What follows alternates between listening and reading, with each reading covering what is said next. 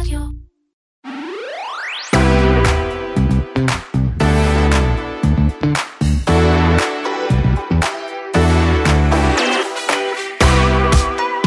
חברות הגיג אקונומי, כלכלת חלטורה, כלכלת הפלטפורמות, אה, אוהבות מאוד להגיד שהעובדים שלהם, שהם בעצם לא עובדים שלהם, הם בעצם מאוד נהנים ומעדיפים את המעמד הזה שהעצמאי לכאורה, שהם לא עובדים שכירים של החברות. מחקר חדש שנעשה בישראל מגלה שזה לא בדיוק ככה, הלכו לבדוק ממש עם העובדים עצמם. אנחנו מארחים היום את אביעד הומינר רוזנבלום מקרן ברל כצנלסון, שידבר איתנו על תוצאות המחקר שלו, וגם על ההשלכות על הפעילות של וולט בישראל. אתם מאזינים לקוקיס, פודקאסט ההייטק והטכנולוגיה של כלכליסט, אני עומר כביר. אני שירלי זינגר, מתחילים.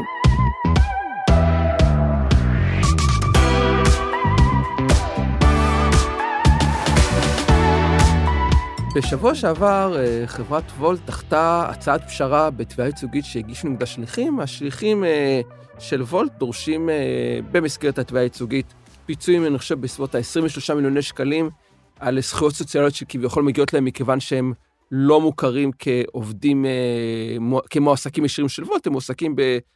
כמו כל עובדי כלכלת החלטורה, דרך עובדי קבלן או כעצמאים או כל מיני קומבינות אחרות העיקר לא לתת להם את התנאים של עובדים מלאים, ובית המשפט הציע לצדדים פשרה לאפשר לעובדים, לשליחים לבחור האם להמשיך במודל ההעסקה הנוכחי או לעבור להעסקה ישירה של וולט. וולט דחתה את הפשרה. היו כמה טיעונים, היו טיעונים אה, קצת בעייתיים לדעתי, שהיא אה, אומרת שזה יקשה, זה לא אפשר להמשיך לפעול באופן אה, כמו שהיא פועלת עכשיו, תאלץ לצמצם את מספר השליחים במחצית, כל מיני טענות מפוקפקות. וטענה נוספת שהיא העלתה, ואנחנו עליה רוצים לדבר פעם, וזו טענה שמאוד מאפיינת חברות כלכלת חושב שאובר היא הראשונה שהעלתה אותה, זה שהעובדים הם אלה שמעדיפים ככה, הם רוצים לעבוד בלי זכויות, בלי תנאים, כי הם מאוד אוהבים את הגמישות שבעבודה הזאת אה, של להיות אה, שליח או נהג מונית או whatever, כאילו. וזו טענה שבאמת נשמעת הרבה הרבה זמן, והעורך שלנו היום באולפן, אביעד הומינר רוזנבלום. נכון. מנהל מדיניות בקרן ברל כצנלסון עשה מחקר, אה, יותר נכון סקר, אה, שבעצם בדק מה העובדים או השליחים באמת רוצים. אה, בוא ספר לנו קצת על הממצאים שלך, אולי קצת נגיד כמה כמה, כי המחקר שלך הוא לא עסק בכלכלת חלטור, הוא עסק ב, ב, בזווית, מזווית הרבה יותר רחבה, נכון? כן, בעצם אנחנו אה, בקרן הוצאנו לאור ספר שנקרא פרקריאט, זה בעצם ספר שעוסק באופן כללי במעמד הפגיע החדש. התיאוריה של הספר הזה היא שבעצם אנחנו רגילים למעמדות הישנים, יש את המעמד העליון, מעמד ביניים ואת המעמד התחתון, העניים או הפולטריון, פעם פועלים. אז בעצם היום יש מעמד פגיע, שזה בעצם אה, הרבה חבר'ה צעירים אבל לא רק, ששוק התעסוקה שלהם, שאופי העבודה שלהם הוא הרבה פחות יציב. אה, הרבה פחות יציב, אין להם אופק להתקדמות, הם עוברים הרבה בין חברות, הם באופן כללי. ואתה ממפה שם כמה סוגים של עובדים, אחד מהם זה עובדי כלכלת חלטורה, השני זה פרילנסרים מדומים שכלכלת חלטורה זה תת קבוצה שלהם, עובדים שמחליפים הרבה משרות, עובדים אה, לא אקדמיים לא מאוגדים. אה, זאת אומרת, בעצם יש כאילו זה משהו מאוד רחב, הסתכלות מאוד רחבה על שוק העבודה כיום, או כפי שהוא מתפתח בימים אלה. נכון, אני בעצם ניסיתי לאפיין את המעמד הפגיע הזה בישראל, איזה קהלים הוא כולל, שזה בדיוק מה שאמרת, ואני חושב שכלכלת החלטורות היא המופע הכי מובהק של זה. זה בעצם ממצה איך נראה הפרקיאט הזה, איך נראים האנשים שהעבודה שלהם כל כך אה, לא יציבה, כל כך פגיעה. אה, מה שמאוד מעניין בכלכלת חלטורות ועל זה האמת לא הרחבתי במחקר אבל במקום אחר כתבתי על זה זה שאנחנו מדברים בשנים האחרונות הרבה פעמים על שוק עבודה דואלי. זאת אומרת שיש את העובדי הייטק לדוגמה שמרוויחים שכר מאוד גבוה שהתנאים שלהם מאוד טובים שיש להם אופק התקדמות ויש אנשים שהם בקצה התחתון של שוק התעסוקה לא יודע אם זה מנקים מאבטחים כל מיני קהלים כאלה מה שמעניין בכלכלת חלטורות זה שהדואליות קיימת באותו מקום ממש. חברת וולט היא חברה שיש בה כמובן עובדים שהם העובדים המתכנתים שלה אנשים למעלה בהנהלה לא בדקתי במשכורות שלהם אבל אני בטוח שהם מרוויחים הרבה מאוד כסף תנאים מאוד מאוד טובים יש לו אופק התקדמות. ובאותה מידה החברה הזאת בעצם מעסיקה או, או לא מעסיקה כמות ענקית של שליחים שיש להם אפס זכויות ותנאים זאת אומרת ממש ממש שוק העבודה אצלם נראה הפוך לגמרי מעובדים שיש להם שכר חודשי קבוע של כנראה כמה עשרות אלפי שקלים הרבה ימי חופשה אופציות וכל מה שאנחנו מכירים משוק ההייטק ועובדים מהצד השני שאין להם כלום שאפילו את התנאים הכי מינימליים שאנחנו מביאים לעובדים באמת הכי חלשים במשק כמו שאמרתי קודם מנקים ומאבטחים אפילו את זה החברה לא מוכנה לתת להם. הסיבה שהבאנו אותך לכאן היא הסקר שעשית בקרב עובדי כלכלת חלטורה בעצם מראה מה הם חושבים על אותם עובדי כלכלת חלטורה. בניסיון באמת אה, ככה, במקום כל הספינים שהחברות נותנות לנו לשמוע מהעובדים עצמם, בוא תספר לנו על הממצאים המרכזיים של הסקר הזה. טוב, אז באמת רצינו לדעת מה חושבים עובדי הפלטפורמ, הפלטפורמות ואיך בעצם נראית ההעסקה שלהם. אז אין על זה הרבה נתונים בישראל, באופן כללי צריך להגיד שהנתונים בישראל על כל התעשייה הזאת מאוד חסרים, כי לא מאפיינים אותה באופן מיוחד בלמ"ס, ואנחנו לא באמת יודעים כמה עובדים יש שם ואיזה עובדים הם. אז ניסינו בעצם לאפיין את זה, אני צריך להגיד שזה היה מאוד מורכב. כי היה צריך להגיע לעובדים האלה, לסנן אותם, לקחנו הרבה מאוד זמן לסנן עד שהגענו לכמות עובדים ש, שרצינו, וגם אני צריך לתת כאן disclaimer אה, שזה לא, קשה להגיד שזה מדגם מייצג לפי המאפיינים שלהם, כי אנחנו פשוט לא יודעים.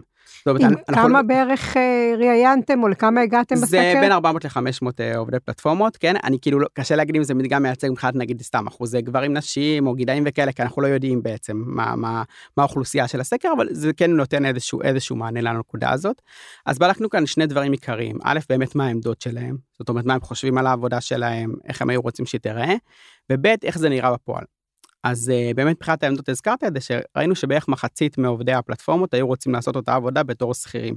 זאת אומרת הם היו מעדיפים לעבוד בעבודה דומה, להיות שליחים של וולד, לקבל אה, שכר דומה, אולי קצת פחות, וכן לקבל תנאים של שכירים, זאת אומרת יותר יציבות, לקבל ימי חופשה, ימי מחלה, הפרשות לפנסיה, כל הדברים האלה. זה אפילו לא מחצית, אם אני זוכר נכון, זה 52 אחוז, כן, רוצים את זה במידה או במידה רבה מאוד. נכון, בדיוק, עשינו את זה, בעצם זה מחולק ל-1 עד 5, אז זה מי שעשה 4 ו-5 נכנס לתוך הדבר הזה, 52 אחוזים.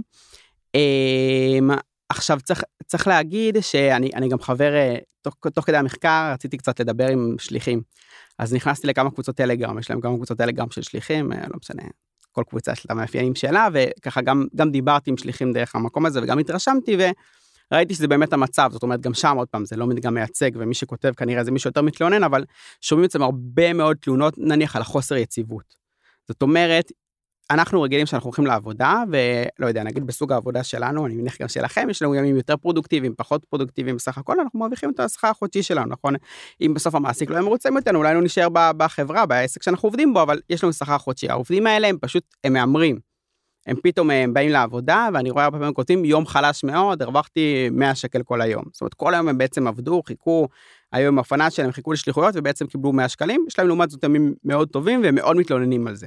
שזה לא יציב, שהם לא יודעים מה יהיה עם זה, שזה כל הזמן משתנה להם. כן, וכמובן הם לא מקבלים כסף על זמן המתנה, הם אפילו לא מקבלים זמן כסף על הזמן של הנסיעה לנקודת האיסוף. התשלום בעצם רק מהאיסוף של המנה עד לבית של הלקוח. נכון, זה בעצם הדבר הכי הכי דרמטי, זה מה שהחברות באמת לא רוצות לשלם, הן לא רוצות לשלם להם על השעות המתנה שלהם, ועל השעות שהם נוסעים, נוסעים לאסוף את הלקוחות, זה פשוט הרבה מאוד כסף, נוח להם מאוד לשלם רק על החלק הקטן הזה אה, של האיסוף מהמסעדה ללקוח. צריך להגיד שהרבה מהשליחים הם קצת, חלק באמת מאוד מתלוננים ואחרים הם כאילו לא מסתכלים על זה בתור שעות עבודה זאת אומרת אפילו שהוא כל היום חיכה וישב על האופניים ולא עשה שום דבר אחר הוא לא למד או עבד או משהו כזה הוא כאילו מסתכל רק על הזמן שהוא נסע מהמסעדה לשליח ואז הוא מרגיש שהוא הרוויח הרבה כסף אבל אם אתה באמת לוקח בחשבון את כל השעות שהוא חיכה בהם שתכלס זה, זה עבודה כי הוא לא, לא עשה כן, שום דבר גם... אחר אז אתה לוקח את זה בחשבון אז בעצם הוא, הוא, לא, הוא לא קיבל הרבה כסף כן, על העבודה שלו. כן, גם הגדרה של זמן עבודה אה, זה הזמן שעמדת שהיית זמין לרשות המעסיק. אפילו אם היית לא עשית כלום כל היום בעבודה רגילה אם היית זמין לרשות המעסיק והמעסיק לא נתן לך משימות, אז אתה, זה עדיין נחשב לך זמן עבודה, ובוולט זה לא ככה. נכון, יש מושג כזה אצל מלצרים, שעות כוננות, שהם כאילו, אם צריך, הרי צריך כמות מלצרים לפי כמות צועדים, אז לפעמים הם, יש בעלי מסעדות שנוהגים להביא מלצרים ולשים אותם בצד. אז היה לזה הרבה תביעות לבתי הדין לעבודה, וכולם פסקו שחייבים לשלם להם גם לשעות שהם מחכים, אפילו שלא עומדים בפועל, הבאת אותו לשם, לא יכול לעשות שום דבר אחר, אתה עומד לרשותו, אתה צריך לשלם לו, וזה בעצם מה שלא קורה בחברות הפלטפורמה, וזה מה שמאוד מאוד מפחדות ממנו. אגב, הם אמרו, אמרת שהטיעון הראשון של וולט, למה לא לתת להם להיות שכירים, זה שזה יפגע במודל שלהם. זה באמת יפגע במודל שלהם. הרווחים, ההכנסות שלהם, זה הכי נוח לעבוד ככה, כן? זה כמו, זה כמו אגב, זה כמו שאנחנו, שאני אהיה לרשות המעסיק שלי והוא ישלם לי רק על השעות, אני אשב כל היום בעבודה, ועל השעות שאני חושב וקורא הוא לא ישלם לי כלום, רק על השעות שממש יצא לי עבודה טובה, רק על זה הוא ישלם לי, אחלה סידור. לגבי הפגיעה במודל, יש לי שתי דברים להגיד זה. א', נכון פוגע במודל, שתיים זה פוגע במודל ברמה שהם מרוויחים פחות, ועדיין מרוויחים אלה ואז זה סתם חזירות, או זה פוגע במודל ברמה שאם זה ככה הם לא יכולים להיות רווחיים, ואז לדעתי, אין להם זכות קיום בתור חברה. כי אם הדרך שלכם להתקיים זה לנצל עובדים, אתם לא, המודל העסקי שלכם לא צריך להתקיים. אבל זה כבר דיון אולי קצת אחר. כן. אגב, רק מעניין להגיד בנקודה הזאת שהם גם לא מרוויחים, זה, כל החברות האלה בכלל מרוויחות כסף, הן עושות מודל טורפני כדי, כדי בעצם להשתלט על השוק, הן מפסידות סכומים מטורפים של כסף. כן, יש להם יש להם באמת מפסידות, אני חושב שאולי באזורים נגיד, יכול להיות שבתל אביב דווקא נראה שהיא רווחית, אני כן. אולי, וולט. כן, ככלל הם חברה... ככלל לא, ואתה בשוק שהיא כבר מבוססת והוא רווי ומאוד... כן, שהם שולטים בשוק, אז יכול להיות. כן, זה אתה יודע, אחרי מודל החדירה, זה... כן. אה, אוקיי, בסקר שלך אנחנו אה, מתוודעים לעוד כל מיני בעיות, לא רק התשלום של השכר, אלא עוד כל מיני זכויות אה, של עובדים, של עובדי הפלטפורמות, לעובדי החלטורה אין, למשל ימי מחלה. גם את זה אתם בדקתם מולם, ויש שם כמה ממצאים מעניינים. תספר לנו על זה בבקשה. כן, אז בעצם עובדים שכירים, אנחנו מקבלים הרבה מאוד זכויות מהמעסיק שלנו, שנראות להם, לנו מובנות מאליהם, מעבר לתלוש השכר, שהוא פחות או יותר אותו דבר בסוף כל חודש, אנחנו מקבלים הרבה מאוד זכויות סוציאליות מסביב. חלק מהם זה ממש בהפרשות של כסף, אה, מפרישים לנו לפנסיה כחובה, מפרישים להרבה מאיתנו לקרן השתלמות, דברים כאלה. אה, וחלק זה הזכויות הסוציאליות שאנחנו מקבלים בתור הטבות, לא ממש בכסף ביד, אז הדברים הכי מרכזיים זה הימי חופשה וימי מחלה. אז בעצם רצינו לבדוק אה, מה קורה להם כשהם חולים לעובדי וולט. אמ, הרבה מהם חבר'ה צעירים, הם לא חושבים על זה שהם יכולים, גם אין להם תמיד ילדים, אנחנו, אני, יש לי ילדים קטנים, יש מחלות ילדים וכאלה, הם לא חושבים על המצב הזה, רצינו לבדוק, אוקיי, הוא חולה, מה, מה הם עושים? כי הרי עובד וולט שחולה ולא יוצא לעבודה, הוא לא מקבל כסף. זה ברור, מובן מאליו, כי הרי הוא לא שכיר, אין לו ימי מחלה. אז רצינו לבדוק מה הם עושים בפועל. אמ, אז בעצם מצאנו ש-43% מהם, כשהם חולים פשוט לא עובדים וההכנסה שלהם נפגעת. אז נניח היה לנו עכשיו את הקורונה, כן, זו דוגמה הכי טובה, מי שהיה חולה עכשיו בקורונה, הוא פשוט לא, לא, לא קיבל כסף מהמעסיק שלו, כל וירוס חורף אחר לא מקבל כסף.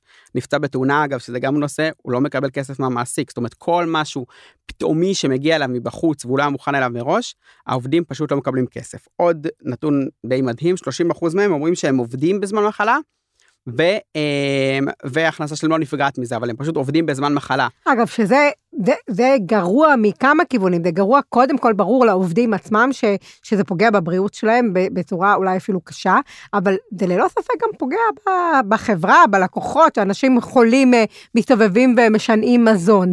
נכון. לא, נשמע, לא נשמע משהו מוצלח נכון, במיוחד. זה, זה נקודה מאוד חשובה, כי צריך להגיד גם שיש כאן נוח למדינה, למדינת ישראל ולכל מדינה אחרת, שזכויות סוציאליות הן מסודרות כשכירים. מדינות מודרניות בונות על זה שרוב העובדים שלהם יהיו שכירים ובעצם יקבלו את הדברים האלה. זה שבעצם עובד בזמן מחלה נשאר בבית, זה טוב לא לבריאות שלו, זה טוב למערכת הבריאות, כי המחלה שלו לא מחמירה והוא לא מעמיס עליה, וזה טוב כמובן, כי הוא לא, לא מדביק אחרים. בדיוק. עכשיו פה כל הדברים האלה לא מתקיימים לעובד פשוט. אם הוא אתם יודעים אנחנו מדי פעם אם מישהו באמת ממש חולה חום מאוד גבוה כנראה הוא ישכב בבית אבל אנחנו מכירים את זה הקורונה אני נדבקתי אה, בקורונה המשפחה שלי נדבקה רובם לא היו מאוד מאוד חולים אז הוא פשוט ילך לעבוד הוא מפסיד, מפסיד הרבה מאוד כסף. והוא מסתכל מלהדביק אחרים המצב שלו מידרדר הכל יהיה על מערכת הבריאות שאנחנו כולנו משלמים עליה כסף, זה מצב מאוד מאוד לא טוב ולא בריא. כן, ואתה לא בדיוק רוצה שמישהו חולה יתעסק לך באוכל, גם אם זה רק בשקית של האוכל. אני רוצה לעבור עוד על עוד כמה, ממש בקצרה דברים אה, מהסקר שעלו. 35 אה, אחוז אמרו שהם מתקשים לזכור את החודש, 39 אחוז אמרו שהם לא יכולים לקחת, אה, שהם לא יכולים להרשות לעצמם לקחת חופשה של שבועיים בשנה. שזה, שזה המינימום כ... ימי חופש שיש לעובד שכיר במשק. בדיוק, שכל נכון. עובד שכיר מקבל את הימי חופש האלה, והם בעצם לא יכולים להרשות לעצמם, כי כל יום חופש שהוא לוקח, זה פשוט כסף שהוא מפסיד באופן ישיר. ועוד 48 אחוז חשים ביטחון כלכלי, חשים ביטחון נמוך בכך שיצליחו לשמור רמת הכנסה דומה ורציפה בחודשים הקרובים, התייחסת לזה גם קודם. ו-43 אחוז לא מאמינים שיוכלו להתפתח ולהתקדם בעבודתם הנוכחית. אני מופתע שיש, שיש 57 אה, אחוז שחושבים שהם יצליחו להתקדם בעבודה בתור שליחים, לא יודע מה פרוצות כאילו של שליחי וולט. כן, אגב, זה גם נקודה מאוד מאוד מעניינת, כי אני חושב, כשאנחנו מדברים על עצמאים, קודם כל אנחנו מדברים בראש יזמים, נכון? היום כולם יזמים, מישהו שפותח אה, עסק קטן בגרז שלו למטה ונהיה פייסבוק, נכון? זה מה שאנחנו מדמיינים. העצמאים האלה הם לא עצמאים כאלה בשום צורה, אי אפשר להתפתח מלהיות של, של, אה, שליח, הם אפילו לא יכולים לפתוח חברת שליחויות, כלום, כאילו אין להם באמת אופק תעסוקתי, ולכן החלק מרכזי מהמהות של להיות עצמאי, שזה בעצם הפוטנציאל שלי לרווח, להתפתחות, הוא לא, הוא לא קיים בעסק הזה. גם הגמישות שלהם, שבטח עוד נדבר עליה, היא קיימת, אבל בצורה מאוד מאוד מאוד מינימלית, היא לא גמישות כמו של עצמאים שאנחנו מדמיינים, ולכן שני המאפיינים המרכזיים של עצמאים, שזה הסיכוי להתפתח וגמישות, לא באמת קיימים. ועוד מאפיין חשוב של עצמאים, לדעתי, שאין שם, כשאתה עובד עצמי, אתה עובד פרינס, יש לך לקוחות. אתה מחליט עם איזה לקוחות לעבוד, אתה, אתה קובע להם את המחיר, אתה, אם יש לך הרבה עבודה, אתה יכול לשכור עוד עובדים שיעזרו לך לתקופות מסוימות. כשאתה שליח של וולט, אתה לא באמת קבלן, אתה לא קבלן של משלוחים של וולט, למרות שככה הם מגדירים אותך. אתה מקבל מהם משימות. אתה לא יכול לסרב למשימות. אני יודע, אני הייתי שליח של וולט, לצורך כתבה, אני עבדתי בתוך שבוע כשליח של וולט, אז אני מכיר את זה מניסיון אישי. מגיע לך משימה אפליקציה, אתה חייב לקבל אותה. אתה לא יכול לקבוע כמה מחיר על המשלוח. אתה לא יכול להגיד, טוב, המשלוח הזה אני מבקש 20 שקל, לא מוצא חן לך, תלך למישהו אחר, הם מתמחרים אותך מראש. אתה בעצם, אתה שכיר לכל דבר, וזה שאין לך אפשרות בחירה, אתה עושה מה שהבוס שלך אומר, בהבדל שהבוס של זה הוא אלגוריתם ולא בן אדם. נכון, חלק מהמהות של עצמאי זה בעצם היכולת שלו לבנות לעצמו בסיס לקוחות ולבחור אותם ולקבוע מה התשלום שמגיע לו עבור העבודה שלו, וזה לא קיים כאן. אגב, הנציבות האירופית היא המליצה לפרלמנט האירופי בעצם לקבל החלטה בנוגע לעובדי הפלטפורמות, האם להכיר בהם כשכירים או לא, ושני תנאים שנאמרו שם בנוגע לעובדי פלטפורמות זה בדיוק מה שאמרת, היכולת לבנות בסיס לקוחות, זאת אומרת שיש לי בסיס לקוחות עצמאי וזה לא הכל דרך האפליקציה ואין איך להגיע אליהם, והיכולת לקבוע את המחיר. שני המאפיינים האלה כמובן לא קיימים בנושא שלנו. אגב, חלק מהחברות באירופה הן מנסות אה, לברוח מהחוקים שלא מנסות לייצר, אז לדוגמה, אה, חלק מחברות השליחות ב- בספרד, הן מאפשרות לשליחים בעצם, עושות להם מין מכרז כזה, עושות bidding בעצם על המשלוחים, כאילו הם, אה, אתה כאילו מציע מחיר ומישהו אחר מציע מחיר ומי שיש את המחיר הכי נמוך הוא זוכה בזה, כי הם כאילו מנסות להגמיש את זה כדי שזה יהיה יותר דומה לשכירים, כמובן שזה לא באמת באמת, לעצמאים סליחה, כמובן שזה לא באמת הופך אותם לעצמאים וזה קצת מעקף של החוק. מה שאני רציתי לשאול זה בעצם אנחנו רואים שכן יכולה להיות חלופה לזה גם uh, בתחום השליחויות למשל uh, בישראל יש לנו uh, המתחרה הגדולה של וולט שהיא בעצם מטנביס שהשליחים שם עובדים כשכירים זאת אומרת זה כן אפשרי. נכון, אה, אני ירושלמי, אז מופיעות לי בפייסבוק, מטרגטים אותי לפרסומות של ירושלמים, אז אה, מופיעות לי פרסומות כל הזמן של תנביס אה, שמגייסים שליחים, ומה שהם מתגאים בו שיש להם תנאים סוציאליים ומועסקים כשכירים, ככה כתוב לי כאילו, ככה הם רוצים לגייס את השליחים שלהם, זה נכון, תנביס בעצם חברה מאוד דומה לוולט בהרבה הקשרים, אפליקציה, בוחרים, בוחרים משלוח ממסעדה. אגב, גם נקראת על ידי חברה בינלאומית מאוד גדולה, אז תכלס מאוד מאוד דומה חוץ מהצבע שם, והם בעצם חלק מהמודל שלהם באמת אה, מתחרה שמראה שאפשר לעשות מודל דומה עם אה, העסקה ישירה. אגב, גם שם כמובן המצב לא מושלם, כן, גם שם המצב שהשכירים לא מדהים ואפשר עוד לדבר עליו, אבל זה כמובן, יש להם לפחות המינימום, זאת אומרת, המינימום שמתחייב בחוק, הם כן מקבלים אותו, וזה מצב הרבה יותר טוב מהשליחים של וולט שממש לא, לא מקבלים כלום. במחקר שלך אתה מציע כמה חלופות למצב הקיים, שזה לא בהכרח להעביר את כולם לשכירים. בוא נדבר קצת על האופציות שאתה מציג שם. אוקיי, okay, אז קודם כל צריך להגיד שבעצם המעמד של שכיר ועצמאי בישראל לא כתוב בחוק. זאת אומרת, החוק מתייחס לשכירים ועצמאים, אבל הוא לא מגדיר מהם. וזה נקבע רק על ידי בית הדין לעבודה, הרבה מאוד פסיקות ככה לאורך השנים יצרו מבחנים למה זה שכיר ומה זה עצמאי. אז דבר ראשון שאני מציע זה בעצם להגדיר את זה בחוק. להגדיר את זה בחוק כדי לכלול את כל המקרים האפורים פנימה ושהמדינה תכריע במי היא רואה שכיר ובמי היא רואה עצמאי. לדוגמה, אתה הזכרת את זה קודם במילה, אבל כל הסיפור של פרילנסרים מדומים, שאנחנו כולנו, אני חושב, מכירים איזה אנשים שיושבים לידינו במשרד, עושים אותה עבודה כמונו, אבל הוא מוציא תלוש, מה שנקרא. לא, מוציא חשבונית, סליחה, לא, לא מקבל תלוש בסוף החודש, אז שתגדיר שהם, אי אפשר לקיים מודל העסקה כזה, אלא הם שכירים. וגם חלק מחברות הפלטפורמה כנראה ייכנסו פנימה, אז זה הדבר הראשון בעצם, להגדיר את זה בחוק באופן ברור, שהמדינה תגיד מה היא רוצה ואיך היא רואה את שוק העבודה. Uh, הדבר השני, יש בהרבה מאוד מדינות בעצם uh, מודל, מודלי העסקה של ביניים, סיווגים שהם סיווגים בין שכיר לבין עצמאי, לפעמים אחד, לפעמים יותר. דוגמה בבריטניה, בגרמניה, בעוד כמה מדינות יש סיווגים כאלה. Uh, בישראל זה מאוד בינארי, שכיר ועצמאי ולשכיר מגיע הכל לעצמאי כמעט לא כלום ואין משהו באמצע אז אני כתבתי שאפשר צריך לשקול בישראל את האפשרות ליצור מודל ביניים. צריך להגיד כאן אבל שיש נקודה מאוד חשובה יש כבר ניסיון מהעולם במודלים האלה אנחנו מכירים כבר מדינות שיש במודלים כאלה ואפשר ללמוד מה עבד יותר טוב ומה פחות טוב. ואנחנו יכולים לראות שמודלים שהם מודלים רזים זאת אומרת שהזכויות המגיעות לעובדים בהם הן מאוד מינימליות, הם מאוד בעייתיים. לדוגמה, באיטליה, בשנות ה-70 יצרו מודל חדש שהוא בין שכיר לעצמאי, אבל ניתנו לו מעט מאוד זכויות, בעיקר לפנות לבית הדין לעבודה ולהתאגד. זאת אומרת, לא, לא שכר מינימום ולא הפרשות סוציאלית ולא כל מיני דברים כאלה, רק להתאגד ולפנות לבית הדין לעבודה. ומה שקרה שם, הם ראו מהר מאוד שכל המעסיקים ניסו להעביר את העובדים שלהם למודל הזה. זאת אומרת, או פשוט רשמו אותם שם בצורה לא חוקית וקיוו שזה יעבוד, או טיפה הגמישו את העבודה שלהם וניסו להיכנס לתוך ההגדרות האלה, כי זה הרבה יותר נוח, הם חוסכים עליהם הרבה מאוד כסף בדרך הזאת. אז uh, הרבה מאוד עובדים, עשרות אחוזים משוק העבודה עברו לשם, אחרי, לקח להם הרבה זמן, אחרי 20 שנה הם תיקנו את זה בעצם ויצרו, חסמו את הפרצה הזאת, זאת אומרת שינו לגמרי את המודל ולא אפשרו להכניס פנימה עובדים כי, כי הם לא רוצים את זה, כי עוד פעם אנחנו חוזרים למעלה, במבט המקרו למדינה, למדינה לא נוח לה שיש כל כך הרבה אנשים שהם כאילו עצמאים, היא רוצה שאנשים יהיו בסך הכל שכירים ומסודרים. לעומת זאת במדינות אחרות כמו גרמניה וקנדה גם שאוהבים להגיד אותה, יש בעצם מודלים שהם מודלי ביניים, אבל בהם רוב מוחלט של הזכויות כן ניתנות לעובדים. זאת אומרת, נניח בהקשר שלנו אפשר לדבר על זה שאולי נגיד שעות עבודה, חוק של שעות עבודה ומנוחה שקובע מה, מה שעות עבודה מותרות ביום ומה, אה, מתי אסור לעבוד, מתי מותר, נניח זה לא יחול על העובדים האלה, כי באמת זה מאוד גמיש, הם בוחרים מתי לעבוד, אבל הם כן יקבלו שכר מינימום, ופרשות לפנסיה וימי חופשה וימי מחלה וכל הדברים האלה, זה מודל אפשרי, ובעצם כשעושים מודל שהוא לא מודל רזה, אלא מודל שכן מקבלים את רוב הזכויות, אז אנחנו לא רואים ששכירים זולגים למודל הזה, אלא בעיקר רואים כאילו עצמאים שמצטרפים אליו, וככה אנחנו מרחיבים את מנעד האנשים שמקבלים זכויות ולא מפחיתים אותו. עכשיו ואתה... אתה... וגם הצעת עוד משהו אחד, זה להפוך זכויות מסוימות לאוניברסליות. נכון, אחד היתרונות בישראל באמת, לדוגמה בנושא של uh, בריאות. רוב מוחלט של מדינות המערב יש בהם מערכת בריאות ציבורית, בארצות הברית אין, ולכן אתה רואה שיש שם מאבקים של כל הגיג אקונומי, של כל האיגודים ושל כל המפלגות והפוליטיקאים, הם מאוד נאבקים על זה שלעובדי פלטפורמות אה, יינתן להם ביטוח בריאות, כי שם הרי זה לפי מקום העבודה. בישראל, לשמחתנו, זה ניתן אוטומטית, זה לא קשור למקום העבודה, ולכן את הבעיה הזאת זה פותר. עכשיו, ככל שיש יותר ויותר זכויות אוניברסליות, אנחנו גם נפתור חלק מהבעיות וניתן לכל העצמאים זכויות. לדוגמה, אם ימי המחלה בישראל היו ניתנים דרך ביטוח לאומי ולא דרך המעסיק, שזה בעיקרון מודל אפשרי, אז לכל העצמאים היה ימי מחלה. גם עצמאים, סתם עצמאים באמת, וגם לעובדי פלטפורמות, אז לפחות היינו פותרים חלק מהבעיות שלהם, כי יש מסמך גדול שה-OECD, אה, ארגון המדינות המפותחות, הוציא ב-2018, שהוא בעצם מדבר על עובדי פלטפורמות ועוד כל מיני סוגים של עבודות אה, אה, לא יציבות כאלה, והוא ממליץ קודם כל אה, שיהיה כמה שפחות אזורים אפורים, שזה מה שדיברנו עליו קודם, להגדיר מה זה שכיר ולעשות אולי סיווג שלישי. והוא ממליץ גם לתת כמה שיותר זכויות למי שבכל זאת נשאר באזורים אפורים, כי תמיד יהיו אזורים אפורים, החוק לא יכול לכלול את כולם, אז בעצם אנחנו רוצים גם להכניס את האנשים האלה פנימה ולתת להם זכויות.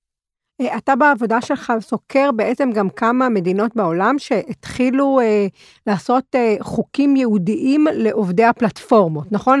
אנחנו מדברים על קליפורניה, על איטליה, ספרד, פורטוגל, נכון? כן, אלה, אלה בעיקרון ארבע המדינות, האמת שמאז כתבתי את זה ראיתי שגם בהודו עשו איזה משהו שם אה, חלקי בנושא הזה.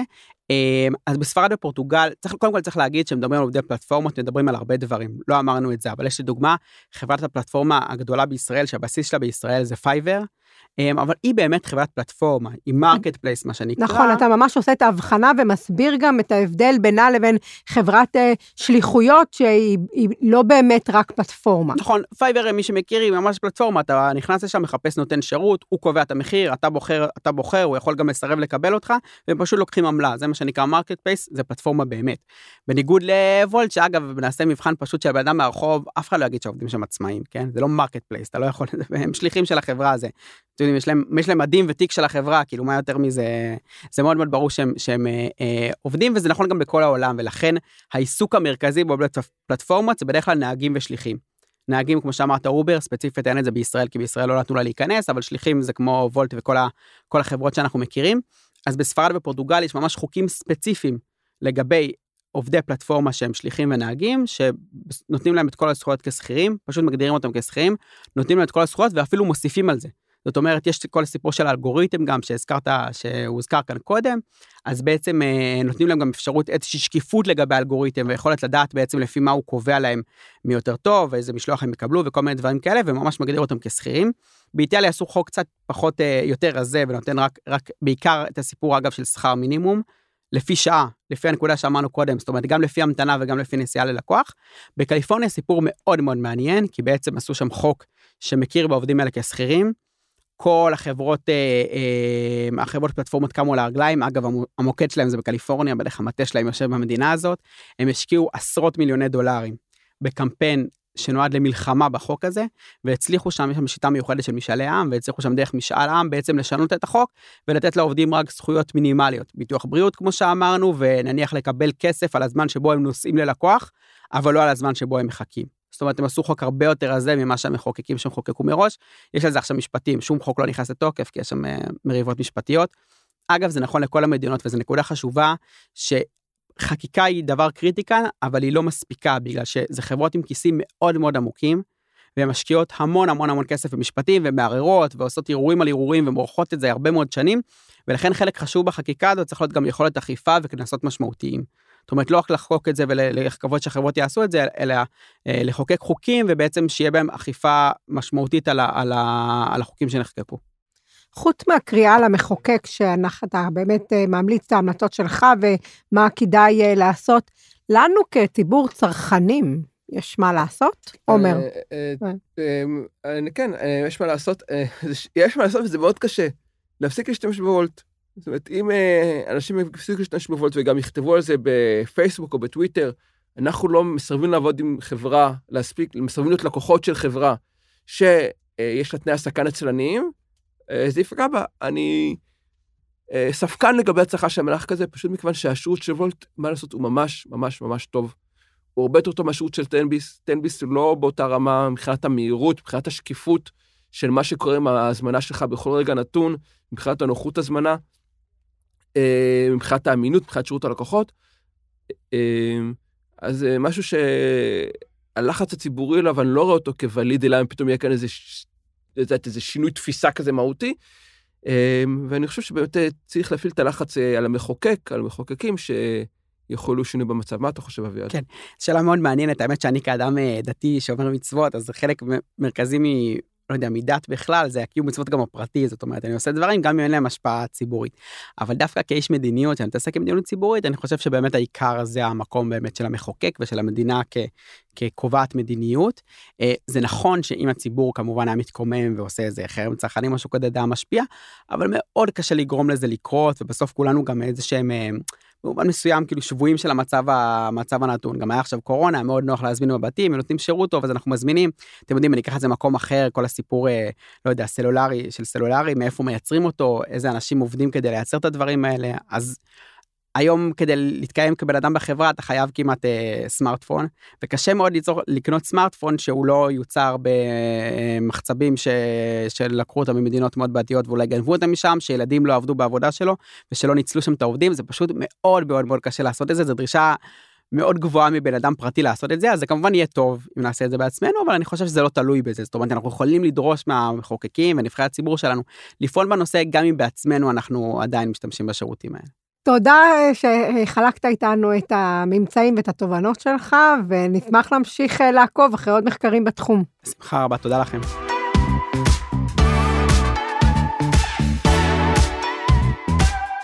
ומה cookies נעבור לקוקיות. עומר, מה ההמלצה שלך להשבוע? אמ, טוב, המלצה אה, קצת מובנת מאליה אולי, אבל אתמול ישבתי, עוד פעם, רוב ההמלצות שלי זה דרך הבנים שלי. ישבתי עם הבן שלי והוא אמר, חשבתי, בוא נראה איזה משהו, שמתי אה, לו אה, מערכון של הגשש החיוור, והוא נקרע מצחוק, שזה משהו לא ייאמן. באמת? כן, כי ישבתי ליד ילד בן שש, אני בספק אם רוב ההקשרים התרבותיים או זה כלתו, פשוט הוא, הפרזנטציה הייתה כל כך מצחיקה, ראינו את הקטע המומחה וראינו את המכונית המגויסת, וראינו את uh, קפיטריה בטבריה. והוא פשוט נקרע מצחוק. זה מדהים כמה המערכונים האלה שחלקם אה, אה, מבוגרים מספיק כדי להיות אה, ההורים שלי, עדיין מצליחים להצחיק, ולא יודע אם להיות רלוונטי, אבל מצחיקים מבחינה, אבל עדיין מתחילים להצחיק, וכן, אתה יודע, להיות רלוונטיים, כן, אני אגיד את זה גם לדורות צעירים, ומשהו כזה, את יודעת, על זמני כזה. אשכרה עוברים את מבחן הזמן. כן, אתה יודע, ילד בן שש, יושב, רואה הצ'ופצ'יק של הקומקום, זרבובית, והוא נקרע מצחוק. זה מדהים. מדהים. אה, ושירלי, מה הקוקייה שלך? אני הבטחת משהו מביך, אני אז, אה, מצפה אז לזה. אז אכן אה, מעט מביך אותי, אבל אני פשוט מרגישה ש... טוב או רע, זה משהו שיהיה קשה להתעלם ממנו. אני מדברת על הסדרה החדשה של אביב גפן, עלתה או עולה בהוט, אני ראיתי אותה אתמול לפרק ראשון ביוטיוב, זה נקרא שנות הירח. זאת סדרת דרמה מבוימת, אני לא יודעת אם זאת הגדרה מדויקת, אבל זה בעצם מה שרואים, אבל שבעצם מבוססת על uh, חייו והקריינות והתסריטאות והבימוי של אביב גפן, שמתחיל לספר את סיפורו uh, בעולם. זאת אומרת, הפרק הראשון הוא uh, עדיין נער, מספר על היחסים במשפחתו, על הלב השבור שלו, על חבריו, על ההקלטות הראשונות או על החזרות הראשונות בדרך לנסות להשיג אה, אה, חוזה הקלטות, ושיחתימו אותו בחברת תקליטים. כן. תקליטים, כן. חברת תקליטים, זהו. אז זאת הייתה חברת תקליטים. אה, וכן הלאה. יש שם כל מיני דברים שלא ברור אם הם דחקות, לא ברור אם הם כאילו- פרודיה. זה דרמה או תיעודי? כי את אמרת שזה דרמה. לא- תראה, זה מבוס... זה לא, זה לא תיעודי, וגם יש disclaimer לדעתי בהתחלה, שיש שם אה, כל מיני אה, פרטים שהם הם, הם בדיוניים, אבל בגדול זה מבוסס על הסיפור שכולנו, רובנו, מי שהתבגרו בשנים האלה, מכירים. אוקיי, על- אני מחכה לקטע של המבוכה. אה, משהו בהגשה של זה. לא ברור אם זה פרודי, לא ברור אם זה דחקה, לא ברור אם זה לוקח את עצמו ברצינות מלאה או לא. אם כן, אז אולי זה קצת מביך. אה, זה נראה על פניו לפעמים כמו סגירת חשבונות אה, בוטה, אבל אולי, עם מי? למשל עם חמי רודנר, אוקיי, כן. שמוצג בתור אה, הקיבוצניק השחצן והכמעט בריון אה, ש- יאללה, אה, אפשר עכשיו, מזלזל כאילו, אביב בבן הוא של- ילד פריפריה ולא בן לאצולה התרבות והפוליטיקה הישראלית, אה, יאללה. הוא- הוא- לו אגב, הוא- נחיתות. על. פניו, אה, אביב גפן סוגר חשבון אה, קטלני עם אה, אבא שלו, יונתן, שיוצא מה, לפחות מהפרק הראשון, אה, אם אנחנו קונים את אה, גרסתו של אביב, אז הוא יוצא משם רע מאוד, כולל סצנה מדהימה בחדר האטום, שחסרה מסכת אב"ח אחת, ויונתן הפחדן לוקח את המסכה ומשאיר את בנו בלי. למשל, אבל אגב, את, יונתן. גפן משחק ניר נירו לוי. והוא וואי, איזה עושה אותו. מעולה, מעולה. באמת. אני מקווה שאני לא צריך עכשיו לשנות את השמות של הבנים שלי בעקבות מה שאת מספרת כאן. בכ- בכל אופן, אה, אני שוב, אני באמת, קטונתי מלהגיד אם זה טוב או רע, אני חושבת שאולי מוקדם גם לשפוט באמת אה, כמה יש פה אה, דחקה וכמה יש פה פרודיה וכמה יש פה סגירת חשבונות, והתמה האמנותית של הסדרה הלבוא הזאת היא עוד לא ברורה לי, אבל מה שבטוח נראה לי זאת הולכת להיות שיחת היום, ונראה לי שווה לא להחמיץ. אני חייב להגיד שאני קצת מאוכזב, כי כשאמרת משהו מביך, חשבתי משהו מביך שקרה לך. מה שזה פדיחה אה, וזה, תראה, לא- לא בתור מי ש- שכמעט לא רואה טלוויזיה, אז הנה זה מביך לי, אני רואה טלוויזיה, אבל אה, אני צוחקת. אלה היו ה cookies והקוקיות שלנו השבוע, אני עומר כביר. אני שירלי זינגר. תודה לאופיר גל מסוף הסאן סטודיוס. אם אהבתם אותנו, חפשו אותנו ב Google Podcast, Apple Podcast, Spotify, או איפה שאתם מזינים לפודקאסטים שלכם וירשמו אלינו. להתראות בשבוע הבא.